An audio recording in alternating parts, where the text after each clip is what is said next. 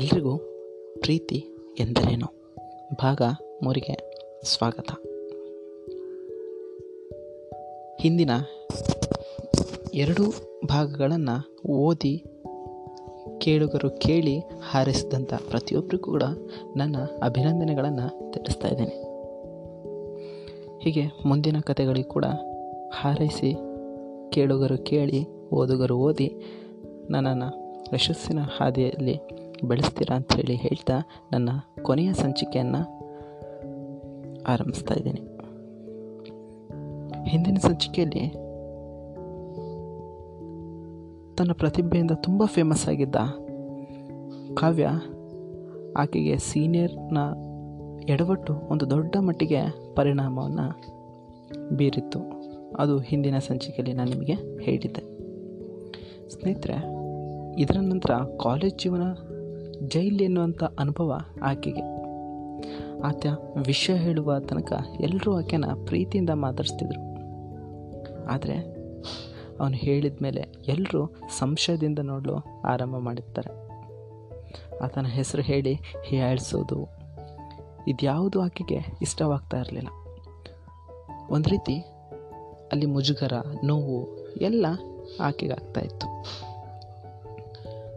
ಆತ ಏನೇ ಕಾಟ ಕೊಟ್ಟರು ಕೂಡ ಸಹಿಸಿಕೊಂಡಿದ್ದ ಆಕೆಗೆ ಅವನ ಈ ತಪ್ಪು ಕ್ಷಮಿಸಲು ಆಗಲಿಲ್ಲ.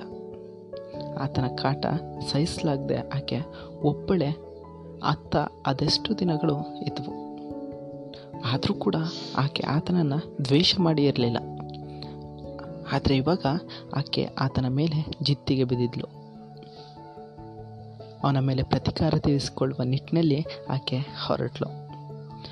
ಆದರೂ ತಾನು ಬೆಳೆದ ವಾತಾವರಣ ಅದಲ್ಲ ಎಂದು ಸುಮ್ಮನಾದ ಸುಮ್ಮನಾಗಿ ಆ ವಿಷಯವನ್ನು ಅಲ್ಲಿಗೆ ಬಿಡ್ತಾಳೆ. ನಂತರದಲ್ಲಿ ಆಕೆ ಕಾಲೇಜ್ ಬಿಡುವ ನಿರ್ಧಾರಕ್ಕೆ ಬರ್ತಾಳೆ. ಆದರೆ ಮನೆಯ ಹಣಕಾಸಿನ ಪರಿಸ್ಥಿತಿ ಅದಕ್ಕೆ ನೆರವಾಗಲಿಲ್ಲ. ಇದೆಲ್ಲ ಮಾನಸಿಕ ಹಿಂಸೆಗಿಂತ ಸಾಯುವುದೇ ಸರಿಯಾದ ನಿರ್ಧಾರ ಎನ್ನುವ ತೀರ್ಮಾನಕ್ಕೆ ಆಕೆ ಬರ್ತಾಳೆ. ಆದರೆ ತನ್ನ ಮೇಲೆ ಬೆಟ್ಟದ ಹಾಗೆ ಕನಸು ಹೊತ್ತಿದ್ದ ಮನೆಯವರ ಕನಸು ಹಾಳು ಮಾಡೋದು ಆಕೆಗೆ ಇಷ್ಟ ಇರಲಿಲ್ಲ.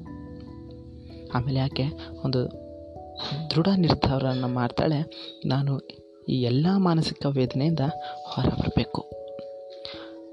ನನ್ನನ್ನು ನನ್ನವರ ಎದುರು ಅಪರಾಧಿ ಸ್ಥಾನದಲ್ಲಿ ಇಟ್ಟಿದ್ದ ಜನರಿಗೆ ಅವರು ಮುಟ್ಟಿಕೊಳ್ಳುವ ಹಾಗೆ ಉತ್ತರ ಕೊಡಬೇಕು ಅನ್ನೋದು ಆಕೆಯ ನಿರ್ಧಾರವಾಗಿತ್ತು.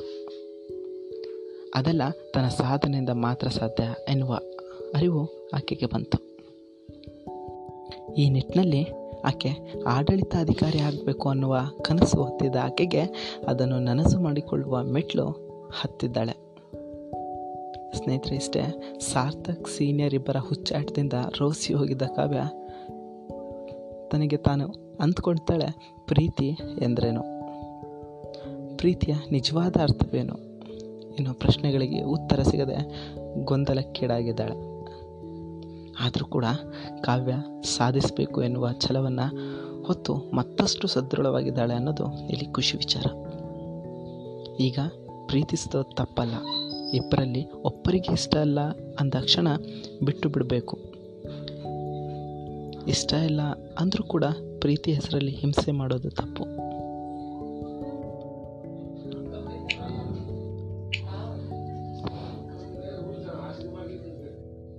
ಅತಿಯಾದ ಪ್ರೀತಿ.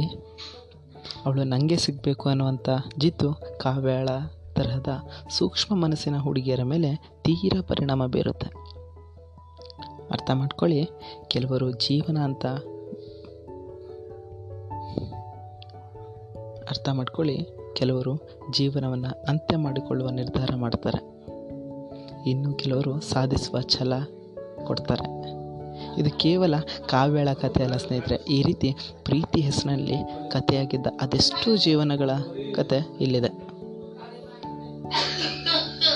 ಥ್ಯಾಂಕ್ ಯು ಈ ಸಂಚಿಕೆ ಇಲ್ಲಿಗೆ ಮುಕ್ತಾಯ ಆಗ್ತಿದೆ. ಧನ್ಯವಾದಗಳು.